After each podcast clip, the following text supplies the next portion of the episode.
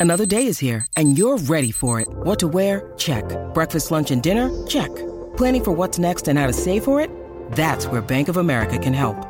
For your financial to-dos, Bank of America has experts ready to help get you closer to your goals. Get started at one of our local financial centers or 24-7 in our mobile banking app. Find a location near you at bankofamerica.com slash talk to us. What would you like the power to do? Mobile banking requires downloading the app and is only available for select devices. Message and data rates may apply. Bank of America and a member FDIC. So when I started doing comedy and going to auditions, I remember trying to hide my accent. Believe me, if I could do an American accent, I would do it because it works for my benefit in order to get more roles. But the reason that I was doing it is because I was embarrassed. I didn't have that confidence because I wanted to get accepted. But now what's fun is once you start accepting who you are and really not caring what people say, that's when you start getting the parts because people always gravitate to originality and to realness. I think that's a thing that everybody goes through. The key is to always, in any situation, be who you are. Hi, I'm Francisco Ramos. Welcome to Modern Minorities. This is a show about work and life, told through the lens of what makes each of us different. I'm Sharon Lee Tony, a Chinese American girl born and raised in New York City. And I'm Raman Segal, an Indian American boy who came from Alabama with a banjo on my knee. Through conversations with some really interesting people, we uncover the stories, perspectives, and often unspoken truths about how our guests uniquely experience the world. It doesn't matter where you're from, the color of your skin, or who you love. We're all minorities somehow, but we're no one's model minority. This is a show about all of you, for all of us.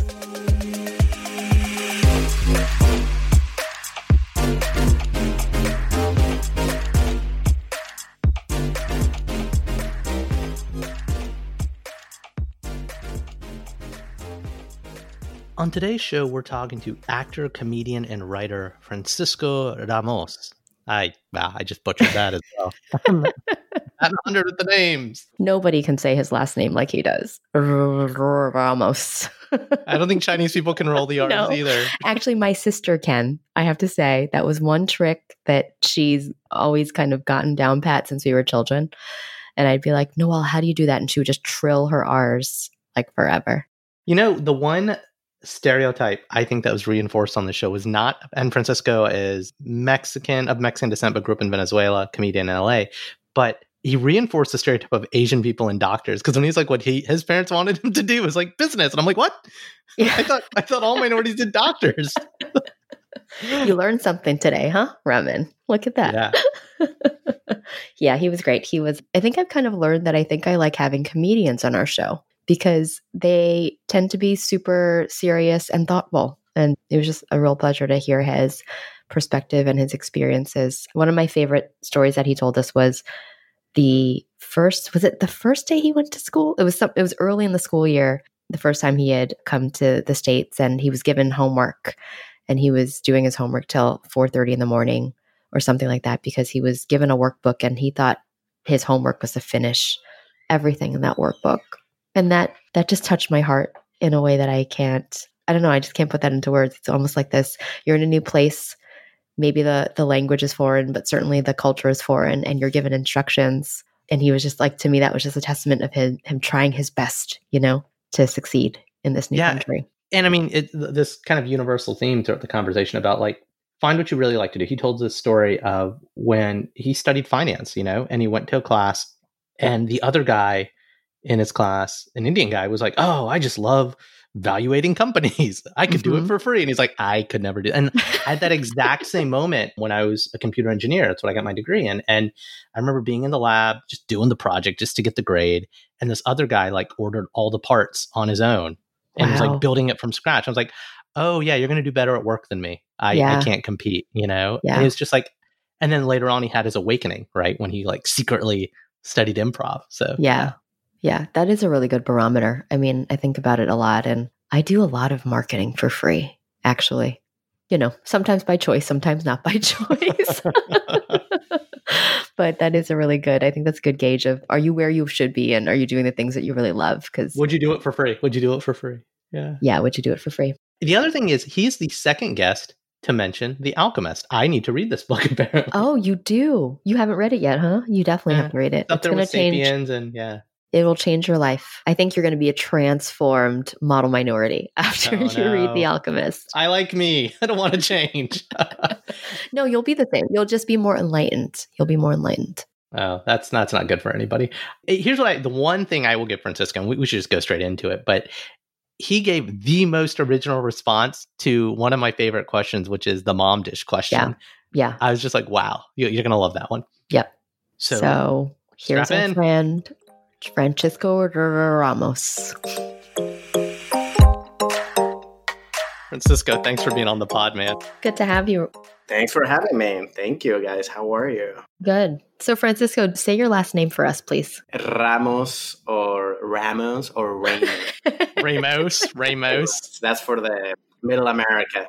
I get such a thrill hearing that R roll off your tongue like that. That's yeah, amazing. It's funny. I, and I used to, when I grew up, I just didn't, I couldn't pronounce. I had to go to a speech therapist because I couldn't pronounce, I couldn't roll my R's, you know? So Yeah. I actually, so now I roll them more than I the people are like, all right, enough with the R's. So I was like, you know, I, I couldn't do this when I was five. when I was in elementary school, I don't, it was like some spelling bee or something because Indian. And the people say my name, you know, next up is Raymond Segal. And my dad, who's in the crowd, stands up and it's like, it's Raman.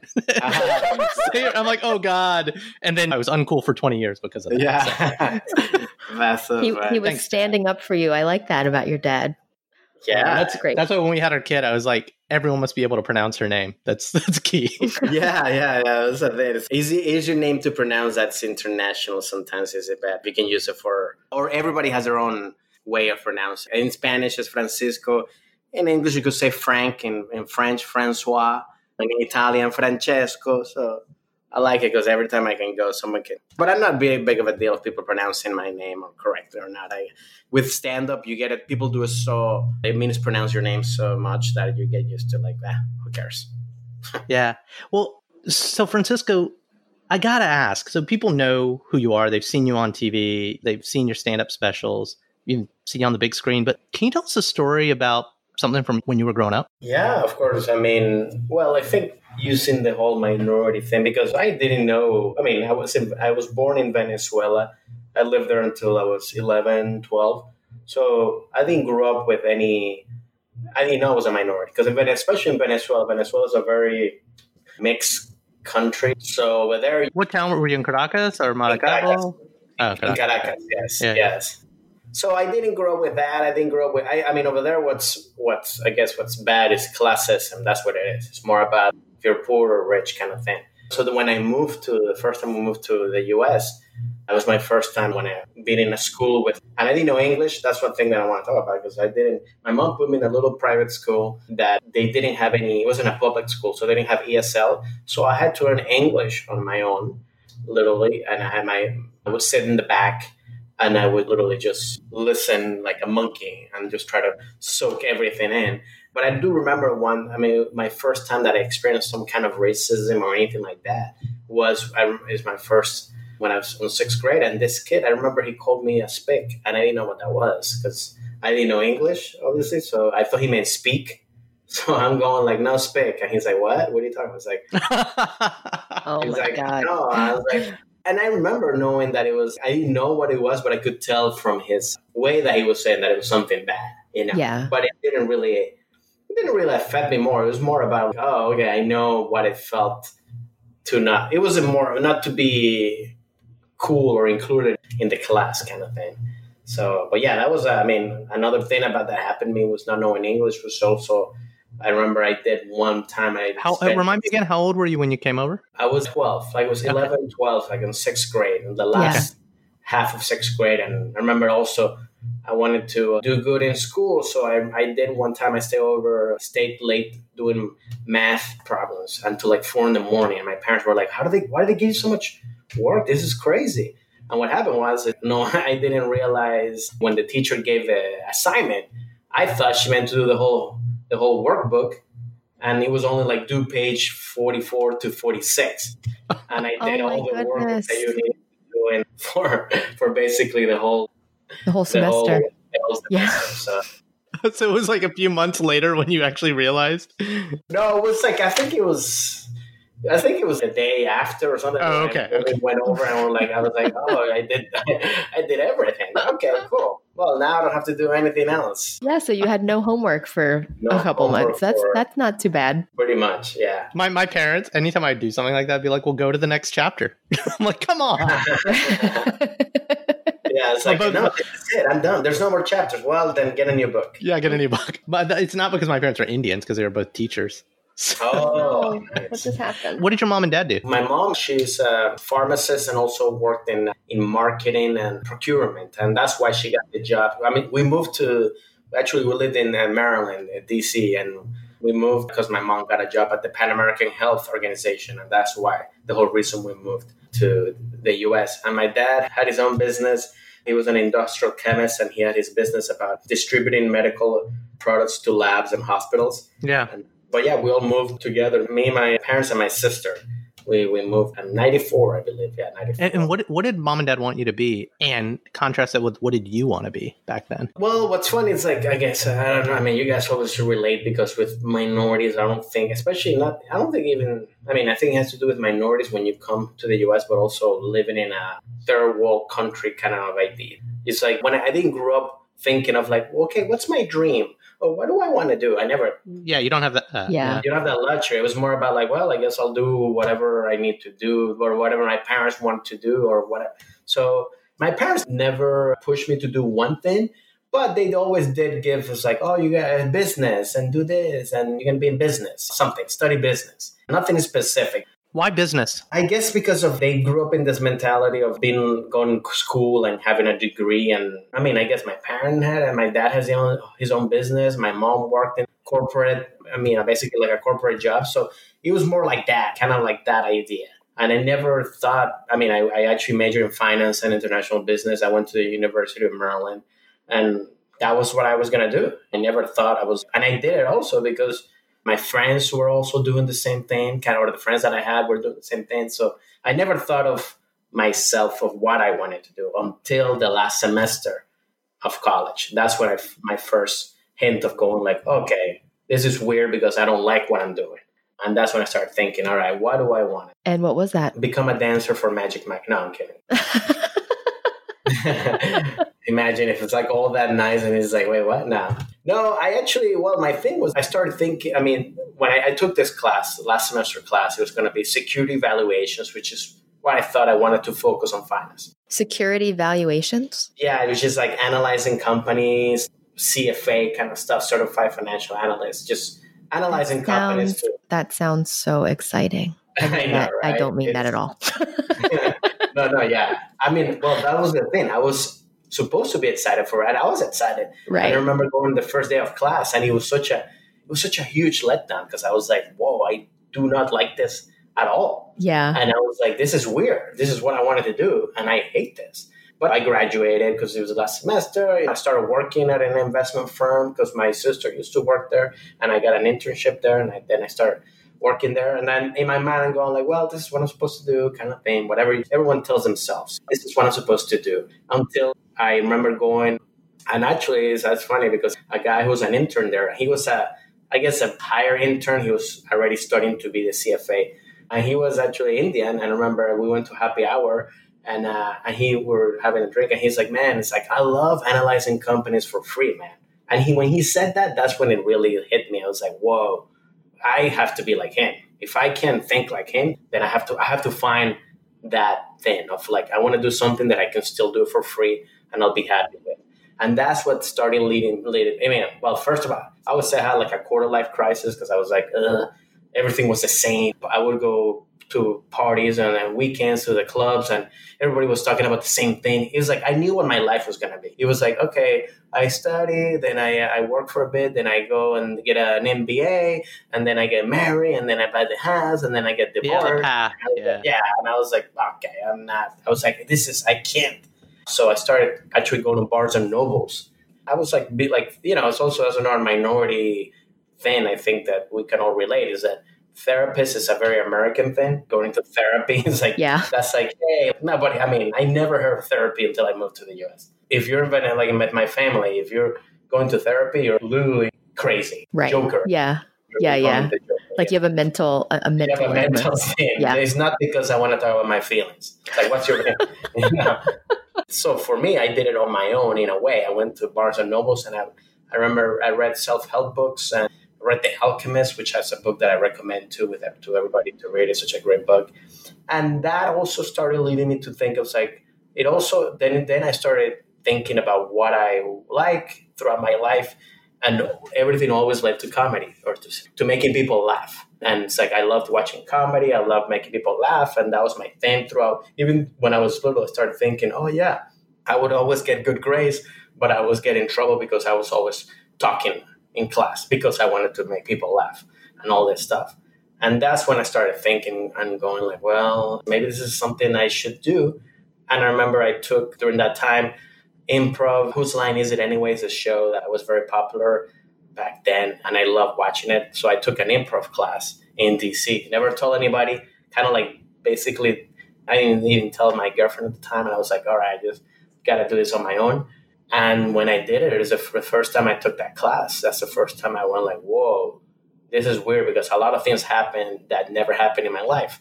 I liked. I heard. I did something that I right away I liked. That I knew that I was a little better than the average person, and that I wanted to do it again and get better at it. I did. I wasn't going to get bored. So those three things, I was like, "Whoa, this is weird." How long was it a secret? You go into improv classes. Oh man, actually, I kept the secret until I they had the graduation class, the whatever graduation show, and we had you know, and it's kind of like the only people that come are your friends and family. So that was the first time I told friends. I mean, I don't think it was just friends. I don't know who my family came, but it's just friends to come and watch the show. And that was the, the first time I kind of let that secret out. And yeah, man, I used to promote parties. I used to promote clubs and stuff like that. And I, I would stop doing that. And I would I was interning into some in an improv troupe club or something on Fridays and Saturday nights because I just wanted to be in it. And that's how it started. I did that for two years. And then that's when I realized, well, started thinking if I want to do this for real, I have to go where the major people are, the, ma- the best are. That's why one of the reasons I moved to LA. What did your parents say when you were Yeah. like, I'm moving to LA. I just graduated from this improv class, which You I've been stole taking my question. secretly. Yeah. That was my question. Yeah. That- No, well, what was funny and uh, what I always say people is again, and that's after I read The Alchemist, I started listening to signs or really paying attention to the signs that life gives you to pursue your your personal uh, purpose in the world. And I started going, and people were going like, "Wow!" I remember going, like, oh, "People are so funny. I should be in the movie." But when I told my parents that I was actually going to move, it was a, such a they didn't say anything they were like okay cool it wasn't like go do it go be but for uh, minority parents when they don't yell at you they don't yell at you Yeah. or they don't say anything yeah, that it's like silent support, right? When they're when they don't like- say no, that means yes. that means yes and that means go do it and, and so for me when they when they did that i was like wow okay great also i graduated and i was already working so they, Yeah. if, I, Yeah. if i would have said this my first semester in college they would have been like uh no. What the, yeah so but yeah that was also a very big sign and that's why and also my my dad especially was also in the beginning he was like well if you don't why don't you just come back? The first months that i moved and i remember fighting with my dad going no this is what i want to do. What are you talking about? This is do you have to understand? This is what i want to do and then finally well my dad passed away so he never got a chance to see my whole career of, do, of doing this. And my mom has been also been but my mom has been very supportive in her own way. What i mean by that is that i grew up in a very criticism family where they don't they see the the bad instead of the good right away. So it's always but i learned to understand that, that that's their way of supporting. Because my mom for example like i did a show on netflix one of my first shows that i did that i had a small part but that was a very big deal and then my mom saw it and the first thing that she said was how come you don't have any more lines i was like oh, okay cool thanks i mean i got into Thanks, Netflix. mom. Thank you, mom. Yeah. yeah. But yeah, they did support me, and my mom has always been supportive, and I'm pretty sure my dad was still, especially when they start seeing the the results, because they don't. I think they don't. They grew up in a different era, so they don't understand. It's like no, but you're supposed to work in an office nine to five, and do this and do that, and it's like, I mean, yeah, that works for people. I got a friend. I have a friend that he's one of my good friends in, in DC. And he told me, and I was very respectful that he told me, and, and great. He's like, look, I, I respect what you're doing, but I like having my nine to five. I like getting paid every 15th of the month. I like having that security. And I'm like, yes, that's what people have to realize. It's like, what do you like? What works for you? I don't like that. I learned to live with, well, I'm not going to have money for two months. And then all of a sudden have money for three months, all stuff like that.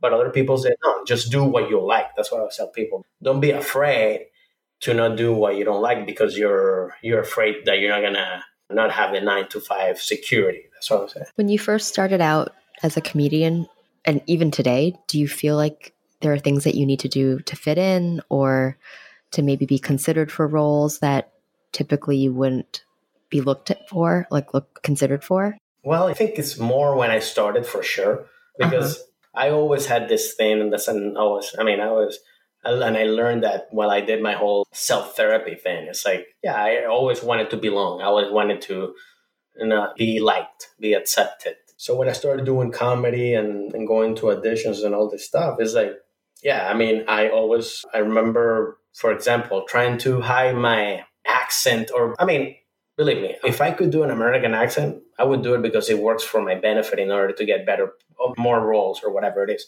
But the reason that I was doing it is because I was embarrassed when I started, not because of that. And, and I just felt I didn't have that confidence. So, because I wanted to uh, get accepted and be like this. And so, but now what's fun is like once you start accepting who you are and really not caring what people say, that's when you start getting the parts and that's when you start getting more successful because people always gravitate to originality and to and to realness. So that's one thing that I mean, you know, but it's still, I mean, even you still, I mean, I think that's a thing that everybody go, goes through. I mean, I think the key is to always be in any situation, be who you are. Yeah.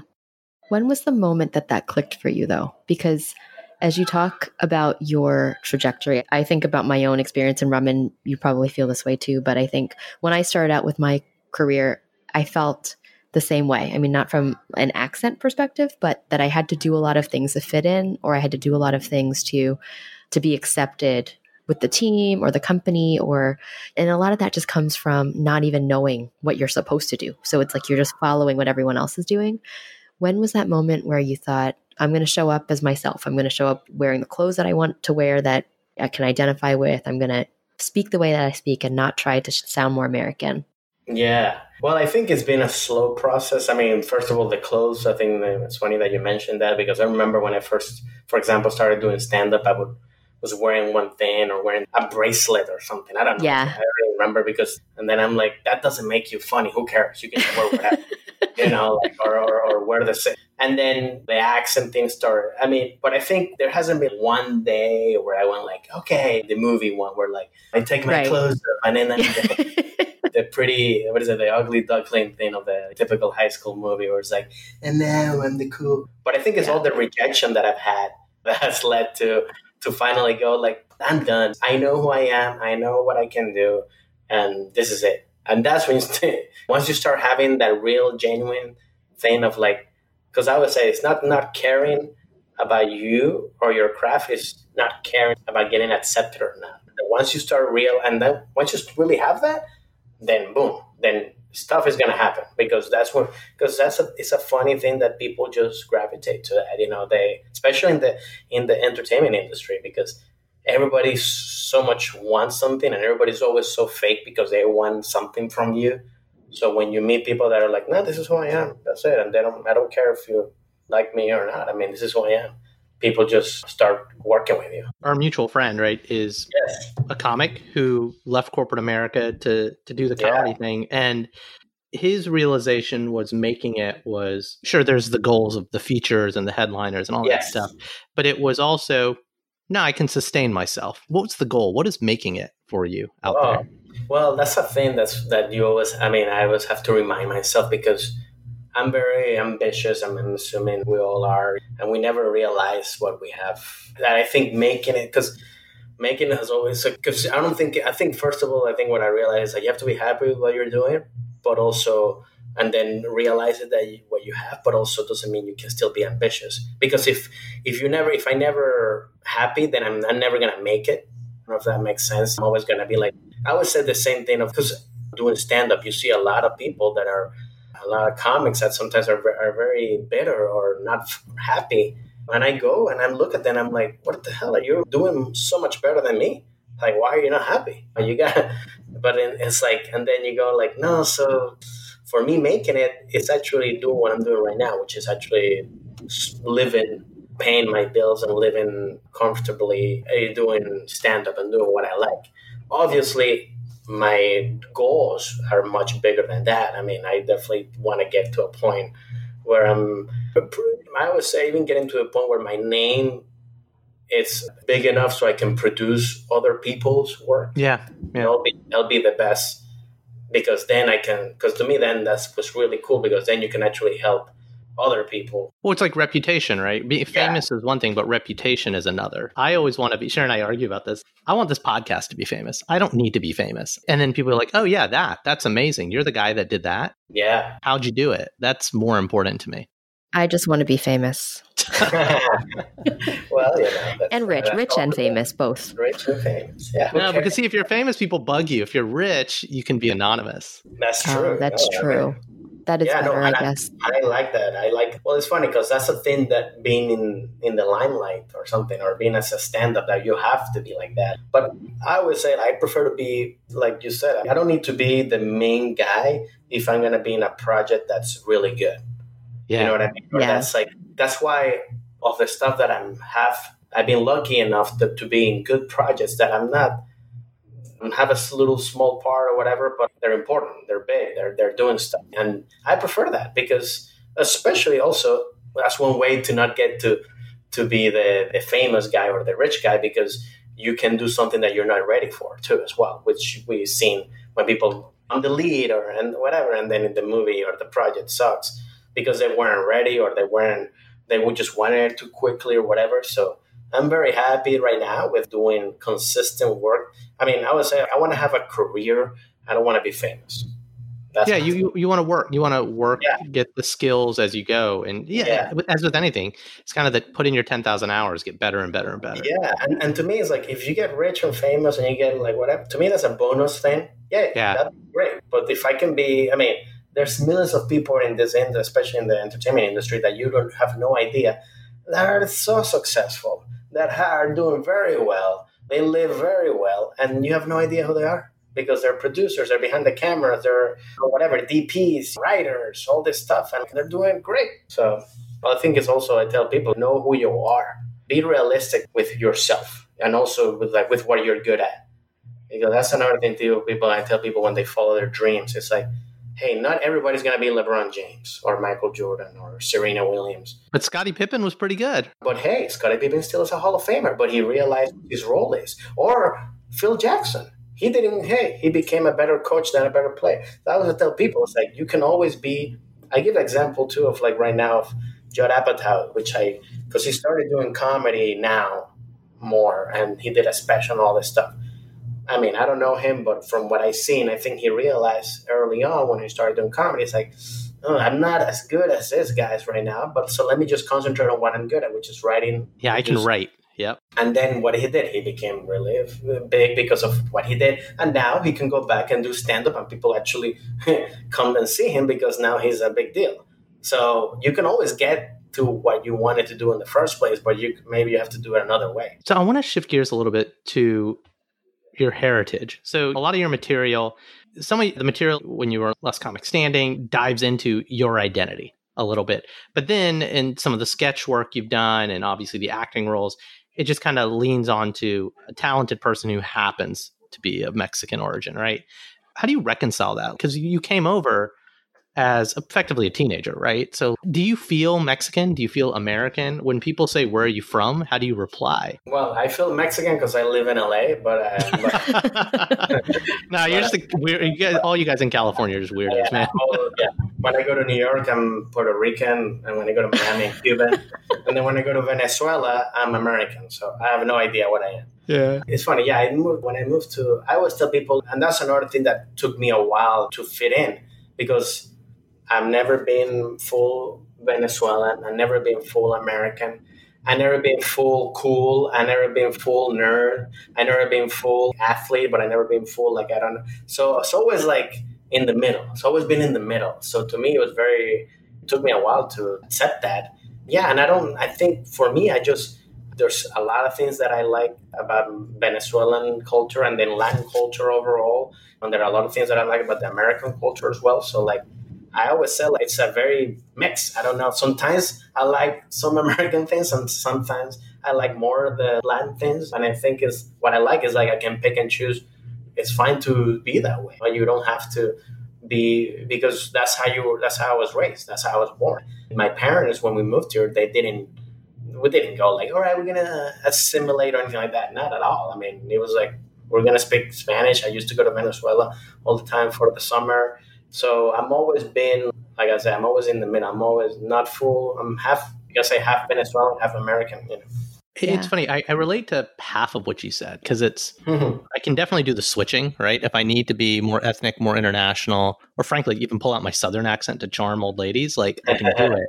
And honestly, this is revealing for me. It's like maybe it's East Asians, South Asians. It's all about the assimilation game, and you better become a doctor, right? But it sounds like the Latin experience or the Latin American experience is, nah, man, you be you. Oh, yeah, yeah, yeah, you better. Yeah, it's very, in a way, the very Italian culture as well when they come here and they're like, well, you're going to speak Italian, we're going to be Italian. It's kind of like that. We don't, I think there's more Latinos that I heard that that assimilate and also is back, but then other ones that are like, no, we're just gonna speak Spanish or we're gonna do Spanish and English. And also has to do with, I think also has to do with, because I tell people like, if I was born here, be a total different thing. I wouldn't speak Spanish probably. I would have, I don't know if I would have more Latin friends that I have right now. I mean, because I came, it's a different things when you come from like, when you come when you're a teenager when you're already grown up and then you're in a different boat because now I'm friends because all my friends growing up were people that were on the same thing kids that came when they were 12 13 14 15 so we were like oh we we already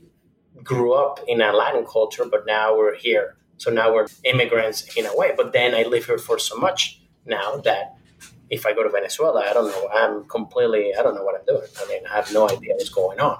So it, it is a thing where you like, I understand when people are like, that's why I never judge people. Like you say, if you're Latino, you don't know Spanish. I was like, yeah, you were born here. Why would you know? It doesn't matter if your parents are from Guatemala. oh man, yeah. Indian people are so judgmental when you don't speak uh, Hindi. How, how are Chinese people sharing? They're the same way. They're the same oh, way. Really? Like, how do you not speak Chinese? But then when I go back to China and I can speak anything. Yeah. They're so impressed. They're like, wow, yeah. you're American and you can speak Chinese. So yeah. I actually like going to the motherland because my horrible Chinese is very appreciated there. Oh, exact opposite. I was in South India, like backpacking around, and yeah. I tried to like with my like shitty Hindi tell the taxi driver where to go. And he's like, no, man, just speak English. that's funny. He's like, yeah, you know, man, that's cool, bro, but just, yeah. just speak to me in English. I got it. So, Francisco, I want to talk to you about love, or I want you to talk to us about love. Oh, wow. It's getting, it's getting personal. Did your parents want you to date Venezuelan girls or marry a Venezuelan woman? He's Mexican. He's Mexican. Me- oh. no, they never basically told me who to date or what to date or anything like that or what to date. I mean, obviously, human. I mean, I think it was more of me because I think when I when I moved here, or when we moved, I didn't want to move. I remember that was the because I was in when we were in sixth grade. That's when I first started going out to parties with my friends and actually meeting girls, and I was having fun. And then we moved here, and it was like ah. So I never wanted to move. So I think in my mind, I always wanted to date a Venezuelan girl. Actually, was because of me, not because I don't tell It's because I wanted to still keep some of the culture you know, yeah. of Venezuela. So, so I remember, yeah, my first girlfriend was actually from Venezuela. But then what's fun is now my current girlfriend, who I live with, she's from North Carolina. So like, it's like this complete opposite of because now is one of the things that I realize is forcing stuff. You can't force anything, especially a relationship or love. So it's like I realize it's like, and also the fact that I've been living here for so long now. Yeah. That even I don't know if I could literally, I don't know if I could go out with a Venezuelan girl that's right now, like, let's say she lives in Venezuela and we have to move her. Like I don't know if I could do it because she it would be too different. It'd be so different because she lives one way and I live one way. You know, it'd be harder, right? So your your girlfriend's from you said North Carolina? Yeah, North Carolina. Where's she originally from? North Carolina. She's American. She's, well, I, I, I joke with her that she's she's actually more of a for, like, she's more of a foreigner in LA than you are. right. I joke with her that she's actually like like she's like a pilgrim, like, like she came Russian over or something. Oh. She looks like like she's adopted and she's actually Russian. That's why I, I joke with her. But no, she was born in North Carolina. All her family's from North Carolina. So yeah, she's full American American full girl. American white girl. What did mom say when you brought her home? Why doesn't she speak Spanish? Yeah. yeah, Francisco, why didn't you bring home a Spanish speaking yeah, girl? Yeah, yeah. No, no, she doesn't care about that. It's more, it's the fact is literally because she can, she doesn't speak English that well. So it's hard for her to, to speak to her. That's pretty much it. But it's like, no, she, but yeah, I think they get along very well. She gets along very well with my sister, and it's great. I think it was one thing I realized too, and that's moving in. That's one thing that I really learned growing, you know, growing up in in DC and moving in and meeting so many different people from different backgrounds and countries and stuff like that. Is like the similarities. We're so similar, and like me and her, even though I mean, her family and my family are very similar in so many things which is why it works out.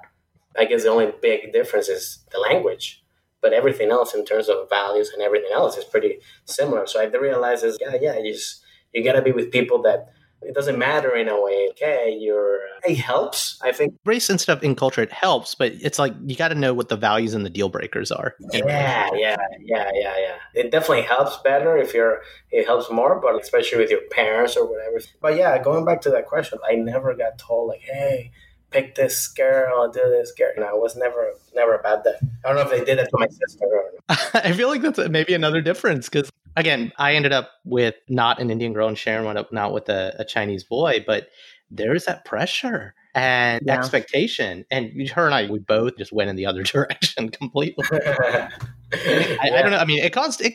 It didn't cause as much drama for me, but Sharon, I think yours probably caused a little more drama. Yeah, we had some drama in my family. Oh, really? Yeah, because I think part of it is I'm the oldest, and I had dated Chinese boys pretty much up and I mean, uh, there was probably a white guy here and there, but pretty much all Chinese. Sprinkled in. Yeah, sprinkled in, but all Chinese up until I met my husband, and my husband's a black guy. So to bring home a black guy to a Chinese family, uh, that's a big deal. And they were like, yeah. okie dokie. it's actually like my parents were like, because my mom, when my mom, my mom is her more, I guess, white. She's her, her skin is white, and then my dad is more brown. He actually, when he when we moved to DC, he always get confused for Indian or Pakistan or something like that because he was he looks like. And I got my uncle also looks like that. So, but my grandparents also were were not very fond of him in the beginning, and also because he my dad came from like a poor neighborhood and stuff. But then my dad he actually won them over because he was polite and educated and hardworking and all this stuff. And then finally, they, I remember my parents or my dad would tell me that when they, my mom, when my mom and dad started dating. So I wonder, like for you, I was asking, like, did you, did your husband had to charm them more than usual in order to find the right? Yeah. I mean, I think in the beginning there was a lot of, it was definitely very tense. And it's just ironic because I think my parents, well, they're going to hate that I'm saying this on the podcast, but I think they had certain beliefs. And it was just ironic because I was like, Mom, he has a law degree and his dad has an his MBA and a law degree, and his mom was the head of the nursing department in some big hospital. So whatever you're thinking, they're yeah. actually more. Edu- I was like, Mom, they're actually more educated than we are. Like you know.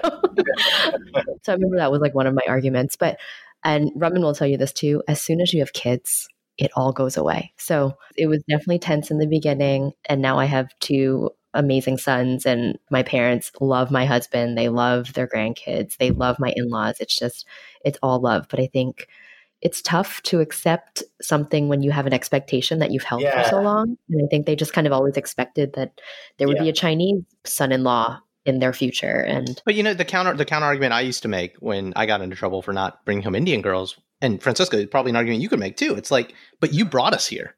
Like, Yeah, Yeah. You wanted me to settle down with a Punjabi, blah blah blah. Like, should have stayed in India. A lot easier. yeah, yeah, yeah. That's true. It's like, how did you expect me? All right, now I have to find here, man. It's like, yeah, I could have stayed in India. There's Right. a, a billion over there that I can choose. Well, look, we're almost out of time, but are you ready for speed round? Yeah, let's do it. I'm ready. I don't know what that. I You're like, I don't know what you're talking about. should I change or what? Put a shirt back on. okay, good. What is one thing about you that no one expects? That I'm more serious than people see. I, I guess, especially with stand up and stuff like that. Yeah, Yeah, Yeah. So I think that's the thing that I, I believe that. I mean, we've been this has been mostly serious shit for the last forty yeah, minutes. yeah. You're you're really not funny at all, actually. Damn. Damn. It's because it's hard to talk when because it's funny. I do love to talk about stuff like this, and so I really get I really get passionate about it, and then I forget ways to be funny. You don't You know, have to be, man. This is great. This is oh, great. Oh, okay. Yeah, no, this is Just, yeah, just add laugh tracks in between. perfect, perfect. What is a book, a movie, or a show that you would recommend that has characters that you can relate to? It's pretty popular, but I guess Seinfeld. Seinfeld, Yeah? I think it's like yeah. I mean, I love. I think every like I think I mean I love that show. I've seen every episode, and I can tell you basically all the lines of each episode. And what I love about it is I relate it so much because that's kind of my thinking. It's not it's the thinking of, of stuff that's very universal that everybody goes through. And each character in that show also represents also a part of my personality that I can relate to as well. You know, with George in a way, or Kramer being crazy, and then Elaine and, and Jerry. So I love it. I mean, that's a show that I think uh, represents me. Growing up, I used to watch that show. It's one of my all-time favorites. And I would watch it with my parents, and I would be like, "You guys are being like George's parents." And I would always tell them that. And you know what my parents' remark was? It was like, "Well, that makes you George." I'm like, "Oh." Uh, yes. All right. What's your favorite mom dish? Something your mom makes that you well, my my mom doesn't cook, so literally, that's one thing that's very. I never grew up as a mom that cooks. my mom always was a working woman, always in a corporate office and stuff like that. So we always had a maid growing up, in, especially in Venezuela, because in Venezuela, You it's can afford cheap it, yeah. yeah, like everybody has maids. It's not you have to be. I mean, my mom actually basically I had to have a like a knee surgery last year, and and she came here to actually stay with me to help me out, stuff like that. And the, basically what she cooked was fried eggs, which is not you know that's literally how are you gonna mess fry? I mean, you can't Right. do nothing. You know? So uh, my dad was very great in the opposite. He was the, he was the one that cooked, and I guess my one of the things that he did, which I do also very well, is arepas, which is a Venezuelan. Oh yeah. Yeah, I don't know if you. Yeah, they have it in Yeah. New York but Yeah. like so. That I guess that could be one of the things that I miss from my dad. Dude, I was in Venezuela. This is our first favorite dad dish. You're the first Yeah. guest to, to Yeah, talk about a you see? dad dish. Yeah, Yeah. no, my mom. Sorry, man. Sorry, my mom is not the typical mom. my, my mom doesn't hug me. I gotta tell that. She doesn't. you- you're digging yourself a hole. Be Oh, careful. no. Abort. Abort. no, she knows it's true. I mean, she just she taps. She's a tapper. She's She a tapper. That, Oh. but that tap means hug. Yeah. They're so like I mean, like, I grew up in a family that is so weird with emotions. So like, my mom doesn't hug me or cooks for me. She just yells at. me. But that's how she loves you. That's how she loves you. That's how she loves me. Yeah. What's your least favorite food? I love food, so it's like it's hard to. Why can't you say favorite? Least, I guess uh, diet. fried food? egg. Just say fried eggs. Yeah. Just to add Fried insult to eggs made by my mom. yeah, anything that my mom cooks. oh no. We're gonna need you to sign a legal disclaimer Yeah, for your mom, exactly. like just knocks you out. Oh, she's fine. She's fine. She she retweets everything I tweet, and I don't think she has an idea of what the tweets means. I mean, she retweets stuff that she's like, "You're not. You shouldn't be retweeting this." It's like at all. This is like bad. So, But yeah, anything that my mom cooks. Who is someone out there that you would want to interview on a podcast? I would love to interview Leonardo DiCaprio. Why? what? I want to ask him, hey man, how did you get all this Victoria's Secret money? nah, nah, no, my, my girlfriend's listening, so she's gonna get mad at me. No, I mean I just like his whole career trajectory, especially yeah. the fact that he's been he's been doing it for so long and since and yeah, basically as a kid. So for him to sustain that, and I would love to just talk to him about his whole career and how he the choices that he that he has made, how he made those choices, all that stuff. Because I, I that's one guy that I do admire and that I look. It's like, hey, if I could have a career, especially in the acting role, would be. Do you want to be more of an actor or a comedian? Like, what's? I mean, I know you play to both strengths really well. I love both. I love both. I think. I think I'm always. I mean, I started doing comedy. I'm always going to do comedy. I love comedy, but I definitely love acting too. And I would. I mean, definitely, if, if I had to, let's say, take a, a big break of doing stand up because I'm doing so much acting, stuff like that, I would not mind. But then I would always come back. I definitely love both. I think it's two ways because I finally found it's and it was a struggle in the beginning because I couldn't do I could only do stand up when I go to auditions I didn't know how to act. I was trying to do stand up while acting which is completely different. But now that I found it both I really enjoy both because with stand up you can just it's me and it's my thoughts and I can just be do whatever I want with acting. You're definitely in another role another position. And I love doing that too. I love being different I love doing being different characters. I love, I mean, that was my first thing that led me to to do an improv was doing characters. I love doing characters, and so I love both. I think it's one of the things that I uh, don't have one or the other that I want to focus on. I love focusing on both. Final question. You ready for the last question? Oh, yes, yes. What does being a model minority mean for you? What I like about it is that I think if I can make other people have their, you know, like uh, impact some people, especially younger people, because I do, I do a lot of colleges, for example, sometimes uh, for stand up, and most of the times when I go are actually minorities that either set up the shows that come to, or come to see me, and sometimes I get kids that are just they're just so they text me afterwards or Instagram and message like, man, that's so cool. I never seen somebody like you doing this. This is I do this. So if I can make people like that, maybe in a model minority to other minorities so they can also follow their dreams and be cool or do what they want to do. That's that to me. That's a, I mean that's one of the reasons you know talking about what you guys were saying about famous and I mean if I can be famous because of that, that'd be awesome. That's great. Well, thank you. Yeah, this has been just a great hour of just kind of digging into your mind and seeing what makes you tick. Thanks for being so honest. And that's our show. Like what you heard? Please subscribe, leave a review, and a five star rating on your favorite podcasting platform. Now more than ever, people need to be hearing these stories. Please share our show with a friend or three. Want to learn more or got something to share? Visit modminpod.com or email us, hi mom, at modminpod.com.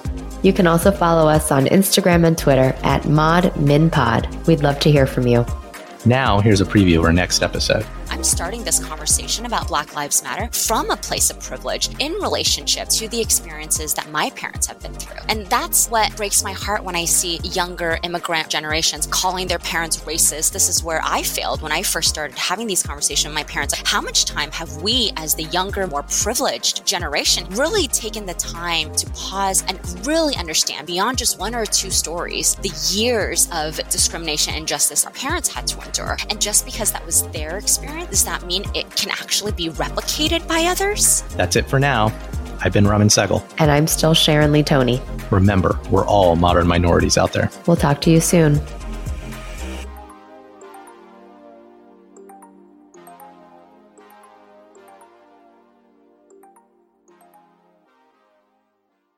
Hello, it is Ryan, and we could all use an extra bright spot in our day, couldn't we? Just to make up for things like sitting in traffic, doing the dishes, counting your steps, you know, all the mundane stuff. That is why I'm such a big fan of Chumba Casino. Chumba Casino has all your favorite social casino style games that you can play for free anytime, anywhere with daily bonuses. That should brighten your day a little. Actually, a lot. So sign up now at chumbacasino.com. That's ChumbaCasino.com. No purchase necessary. VGW. Void were prohibited by law. See terms and conditions. 18 plus.